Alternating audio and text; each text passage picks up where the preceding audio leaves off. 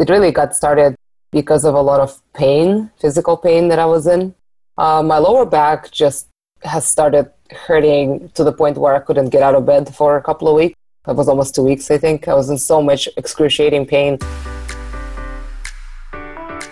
Welcome to Part Time Athletes, a podcast that interviews real people about their fitness journeys.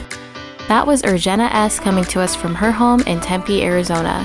And this is your host, Bree Outside, recording from my apartment in Mesa, Arizona.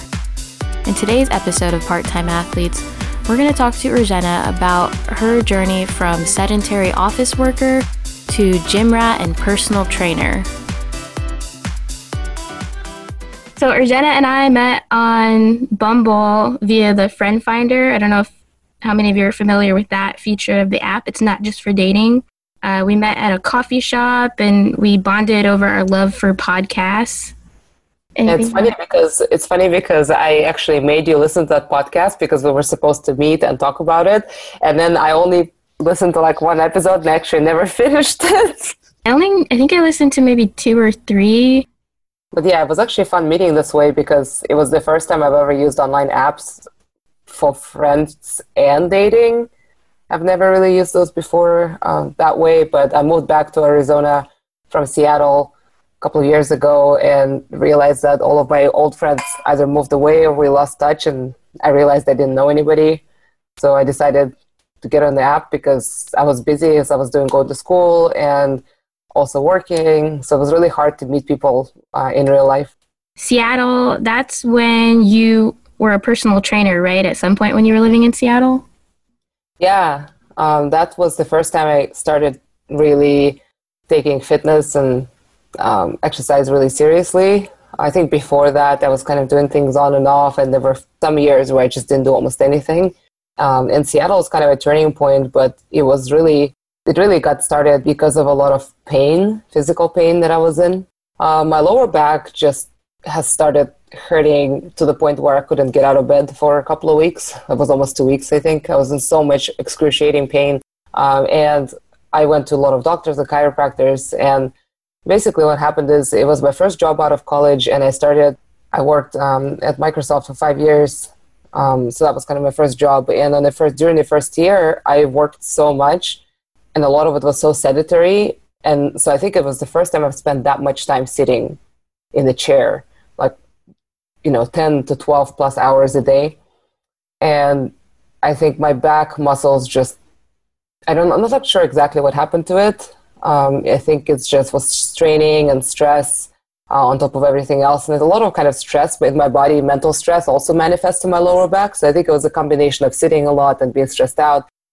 And that's when i realized like i stopped taking care of my body completely uh, for that first year when i started working and I started going to chiropractors, physical therapists, and they all told me the same thing. They told me your glutes are weak and your back is weak. you need to start working on that, and you shouldn't be um, sitting the whole time. The interesting thing is, I got a standing desk and I started standing the whole time, and it actually made matters worse. So then the doctors told me you should be actually moving continuously throughout the day, and not just standing doesn't replace, doesn't actually, it's not actually better than sitting all the time either. So then I decided that I needed to go get a personal trainer because I just didn't know what how to strengthen my back. I mean, I did a couple of physical therapy exercises, but you know, they would give you exercises, you do them uh, in the office, and then they tell you to go and do them at home, and you never do them at home. So that was my experience. So I found a small boutique um, studio called Shine Fitness uh, in Bellevue, Washington. It was pretty close to my house. It was only five minutes away. And I started going to that place continuously and learning all the basic movement. And it was really fun because the way that they ran their personal training sessions were always in groups. So you had up to four people in your group, and each one of you had your own workout, and you had one trainer who kind of would go, you know, person to person to make sure you're doing everything correctly. So it was really fun because I started uh, working out with um, a couple of women early in the morning, and we would come at 6 a.m. twice a week at the same time, four of us, and it just created a really fun experience to like lift weights together and learn about this together. And that's at that point when I realized I'm actually good at lifting weight. And I started learning more about it, just observing classes, trying to understand what each exercise exercise does because I kind of wanted to keep doing this on my own because I didn't want to keep paying for personal training because it can get expensive. I think I was paying close to two hundred dollars a month. Um, I think to have one or two personal training sessions, and then they had kind of HIIT, uh, high intensity interval training classes as well. So I would come to those a couple times a week, do some uh, weightlifting, and at that point, my back pain was basically gone. Um, so that's, I think, Wait, let's was, back up for a second. Yes. So how did you decide on that place to do your personal training, or how did you find a personal trainer? I think I just started looking at personal training facilities around me and that one was actually the closest. It was literally like five minutes away, and that was the closest gym I could find.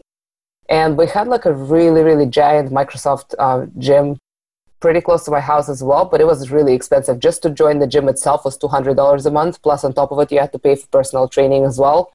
And I just, I mean, I was making really good money at the time, but it just felt kind of wasteful to spend so much money. And um, I went on the Shine Fitness website, and actually, oh, I remember why I decided on it what happened is um, I met this girl at Microsoft who actually was also from Arizona. And when I went to Shine Fitness to check out the studio, they had a testimonial book, and she was in the book. And it was crazy because I've kind of known her in her after picture, and I got to see her before picture, and she lost a lot of weight, and she always seemed so confident, and like I really, I really just kind of was she was someone I kind of looked up to because she was a couple of years she joined Microsoft a couple of years before after graduating from AU so it's pretty cool to like meet someone like that. Um, and when I saw her in the testimonial book I was like okay I'm sold I'm gonna try and I started going a couple of times a month. And after the first month um, I kind of started evaluating do I want to stay here? Do I not want to stay here? And the owner was actually very interesting. She's a really good salesperson. Um, she really kind of sold me on you know how they were going to really work with me to improve even more because i think the first few months i've made a lot of progress. Like I, it's very common i think in uh, weightlifting for beginners to like see very like a lot of gains within the first few months. And it's something that like kind of exponentially goes up and then eventually it levels out and then any gains afterwards are really difficult. So it's kind of interesting because you get really roped in with that initial improvement um, and how quickly they happen usually for, for newbies. So she kind of got me really excited to stay and try to improve and work on it. And there were a couple of personal trainers that I really enjoyed working with. So it's kind of hard leaving the community also once I started working out. It was fun seeing the same people all the time, kind of having fun trainers. And the place was really small. So it kind of became like a second, um, like a second home in some way. So then where did you bridge the gap between getting trained by a personal trainer and then becoming one yourself? So the interesting thing is I started at the time I was doing a lot of kind of soul searching around what I wanted to do because what I went to school for, I wasn't really excited about what I was doing at work at the time. I wasn't currently excited about. So I started kind of doing a lot of, um, I don't know if you read the book called What Color is Your Parachute? There's a couple of books like that that kind of help you figure out your strengths and what you could be doing how your strengths can funnel funnel into a specific career. And interestingly, almost every time I would take a test like that or read about it, it actually told me that I need to work with people. And um, some of the jobs that were listed were some jobs in medical prof- medical profession as well as like fitness trainers, coaches. And I started also thinking one of the questions that they asked is like think back to your early childhood and try to remember what you did when you were a child when you were a child that you enjoyed. And I think the light bulb kind of hit at that point when I realized when I was, I would say like seven, eight years old, maybe younger. My brother was only a year younger than me. I would uh, come up with a list of exercises and then like train him at home. And he, he was always out of shape and like as a kid he was always very chubby and like no way he just put up with it he just he he put up with a lot of things being i, I was always kind of a bully uh, that forced him to do everything like he didn't want to do and exercise it was just one of those things. And i remember really enjoying it and and i think at that point kind of remembering like going through that act act of figuring out my strengths and what careers i can apply this to on top of like thinking what i enjoyed when i was a child. And i was always kind of commandeering like i was always telling my brother what to do and then i always was kind of a leader in the pack of children who played like in a play in the playground and I would kind of enjoy kind of leading them through like games or setting up obstacle courses and so all of those experiences I thought like ooh I could apply that and use it in the personal training job.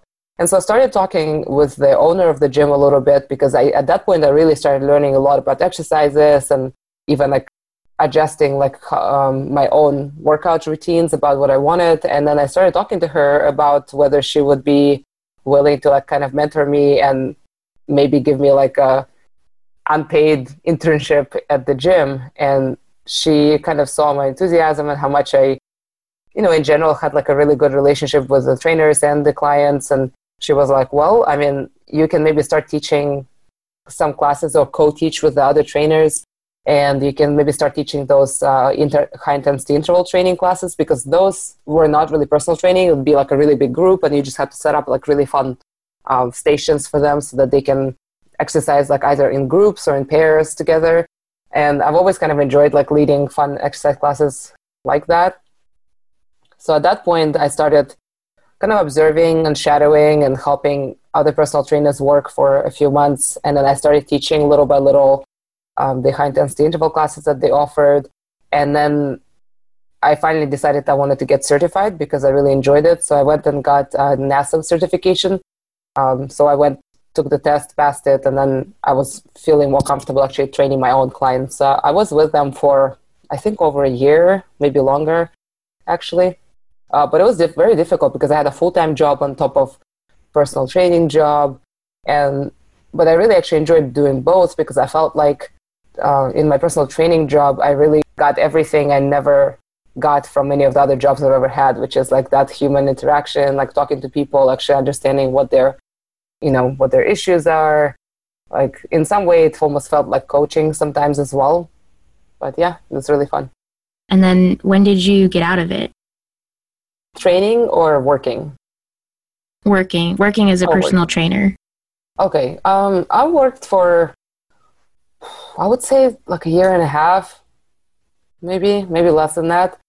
And I started getting out of it because um, there there were some staffing issues at the gym, and so I ended up picking up a lot of shifts. So sometimes I would get like last minute calls, and you know we had 5:30 a.m. class to teach, and so I would have to like wake up at you know 4:45, get dressed, get to the gyms because I had to get there a little bit earlier before everybody else, and it, it just started being really draining on top of my job that I was doing um, at Microsoft as well. And I and I also just got to the point where I really felt pretty comfortable training, writing my own programs and training myself.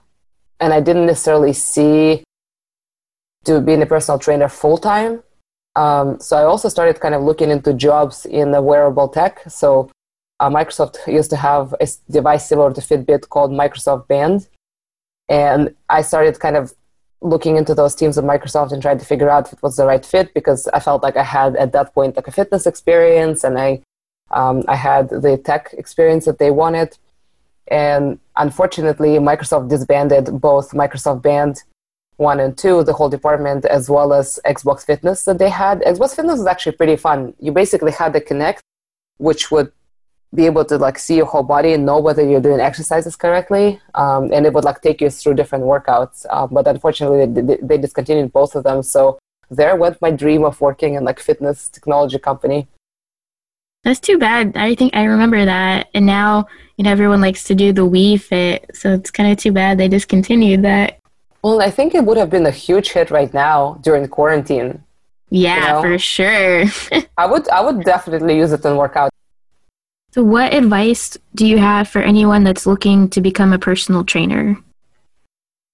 I think you have to consider why you're doing it and whether that's really something you're going to enjoy and, and feel good about every time you're doing a job. I've had a lot of conversations with gym owners um, and personal trainers, and I've met some personal trainers who don't really have any ambition of becoming a gym owner they just want to train clients. That's their whole thing. They enjoy the uh, social interactions. They enjoy kind of more of that empathetic type work that they get to do with the clients.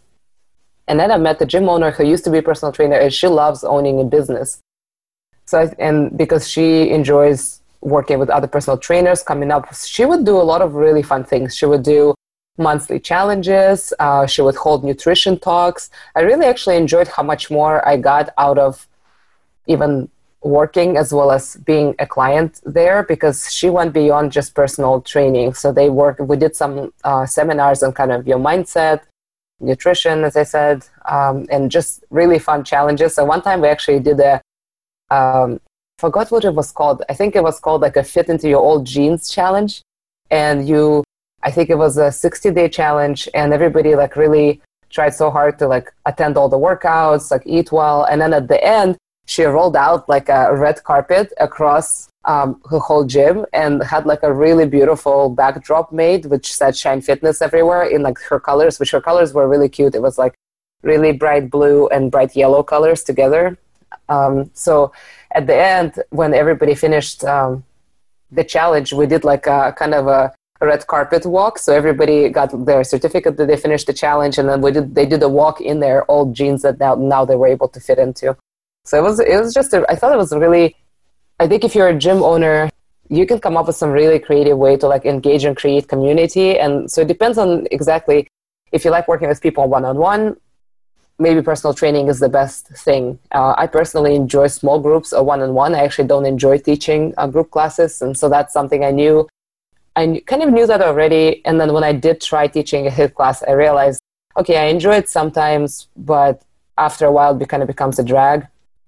If you enjoy bringing kind of communities of people together, you know, maybe you create like fitness groups. And I think at the end of the day, when people feel like they're accountable not only to you as a trainer, but also to like other people that they're coming with, you can really create like a good, a good group, good consistent group. Um, so if you like doing that, maybe it's better for you to be like a group group fitness instructor or a gym owner, um, or in some way like engage like larger groups of people that you can help organize. So you've talked a lot about what you liked about being a personal trainer, and that's working with people and getting to help them with their problems. But what's something, or what what do you think the challenges are of being a personal trainer? Like, what did you struggle with in terms of working with people? I know you mentioned um, the gym schedule was getting to be a little bit too much, but what else? I think you have to be willing to work with many different kinds of people. I, I mean, I'm one of the people, I think I get along with a lot of people really well. Um, there's very few people that I think I, I can't get along with. Um, but sometimes, sometimes it's difficult. Sometimes you just meet a client and you know that it's not a good match. I mean, I've had a few clients leave me and switch to different trainers because we just were not a good match. And um, and it was really good how our gym owner handled it as well. Um, so she made sure that you know they found the right fit. I think that's it. Uh, the other interesting thing. I used to train a lot of people from Microsoft, and and you know we'd start talking about it, and our whole gym session would turn into like bitching about our jobs, you know, versus you know actually like training or working. You know, we were training, but around kind of as we're training, we're just talking about work, which is not not that great. Um, but yeah, scheduling, as you mentioned, was just difficult. As a trainer, you'd have to do like 5.30 in the morning, 5 a.m., and then late night. So sometimes I would train 5.30 in the morning clients, and then I would be called in for like an 8 p.m. client. And that was really brutal because if you have also some work that's going on in the, in in the middle as well, it's just really difficult to manage your personal life. So now for the really fun part of the show, I want you to tell me and our fans your top three things that you can't live without. Don't think about it. It doesn't have to be practical. Obviously, you get water and air. Uh, so, just your three favorite things that you wouldn't want to live without. Number one, tea. I love tea. As a Russian, like, okay, in Russian culture, I feel like, at least where I'm from, we have tea like five times a day, it feels like, maybe sometimes even longer. I remember one time I went to visit my grandmother um, during the summer a couple of years ago, and I went in. We we arrived. She sat us down to drink tea. Then we like took a break and just kind of hang out, look at old pictures. Then she's like, "Well, let's take a break and have some tea." So we had some tea, and then we kind of went back, and again everybody kind of hung out and talked. And then she's like, "Oh, you guys are leaving. Let's sit down for another tea." So it was like a two, maybe three hour visit And a three hour visit we managed to drink tea three times and it's not just like just regular tea i mean it's like you have this nicely brewed tea but then you have a whole table full of kind of little sandwiches and sweets and things like that. So it's pretty elaborate. It's kind of what you imagine, like kind of British tea parties, but like less sophisticated, like very Russian. Um, so yeah, tea is number one. Uh, number two, books, or just I guess reading. And it's funny enough, I, I say that, but I feel like I haven't been reading a lot lately. So it's kind of interesting. I started like judging how well I'm doing mentally. I started judging it on how many books I've been reading. And usually when I'm like feeling good, I feel like I'm more relaxed and I can read more. And I start noticing if I get too stressed out, like I start like slacking on my book reading and um, not really enjoying it. But I like a lot of like sci-fi books. I'm also a recovering self-help books addict. So. I'm the exact opposite of you. I'm like uh, a book a day keeps reality away. Like that's me, 100%. so the more I read, it's usually an indicator that I'm not doing okay. Yeah, I, I kind of stopped. I, I stopped reading, you know, self-help books because I think that was kind of the bulk of my reading at the time. Um, I started really heavily reading self-help books like after I graduated from college, and um, I just realized over the course of the last like seven years that how unhealthy they are for my, my for my own personal well-being. Because um, I started I started really kind of detaching. I know you talked about me as being a gym rat, but I've kind of really I really stopped being a gym rat in the last two years to really help with my mental health because I was getting to the point where it became like a weird obsession and almost an addiction. And when I didn't get it, I would feel bad. And, you know, there are like a million different addictions that are way worse than being addicted to going to the gym. Uh, but I just, it didn't feel good. You know, like I wasn't like exercising for the fun of it anymore. I felt like I was just like going and trying to like lose weight. So I kind of started on the track and maybe it's a whole different conversation that we can have, but I threw away my scale. I stopped tracking my food. I stopped tracking like how often I go to the gym. I just kind of went when I felt like it and it really was kind of a really life changing experience. And I think that's when I started really kind of detaching myself not only from the fitness industry as a whole, but also uh, kind of self help universe that's created and out there that I feel is for the most part kind of making a lot of people feel inadequate um, in their own skin. And yeah. What's your thing number three? Cats, definitely cats. Um, you know, I, I don't even know why I asked. I no one, no, no one, no one, no one can see me right now, but uh, I'm wearing cat ears. It's just I have like a little headband that I've, I have actually two of them, and I had three, but the third one I cut out the ears and glued them on my bike helmet. All right, athletes, that's all the time we have for today's episode. I want to say thanks again to Urgena for agreeing to be on the podcast, and I want to say thanks to you, the listener, for listening to this episode. I encourage you to visit the website breeoutside.com where you can find blog posts about my fitness journey and a link to my Instagram. And I'd also love for you to use the contact form there or to find me on Instagram and tell me about your fitness journey. Again, thanks for listening, and I hope you listen again next week.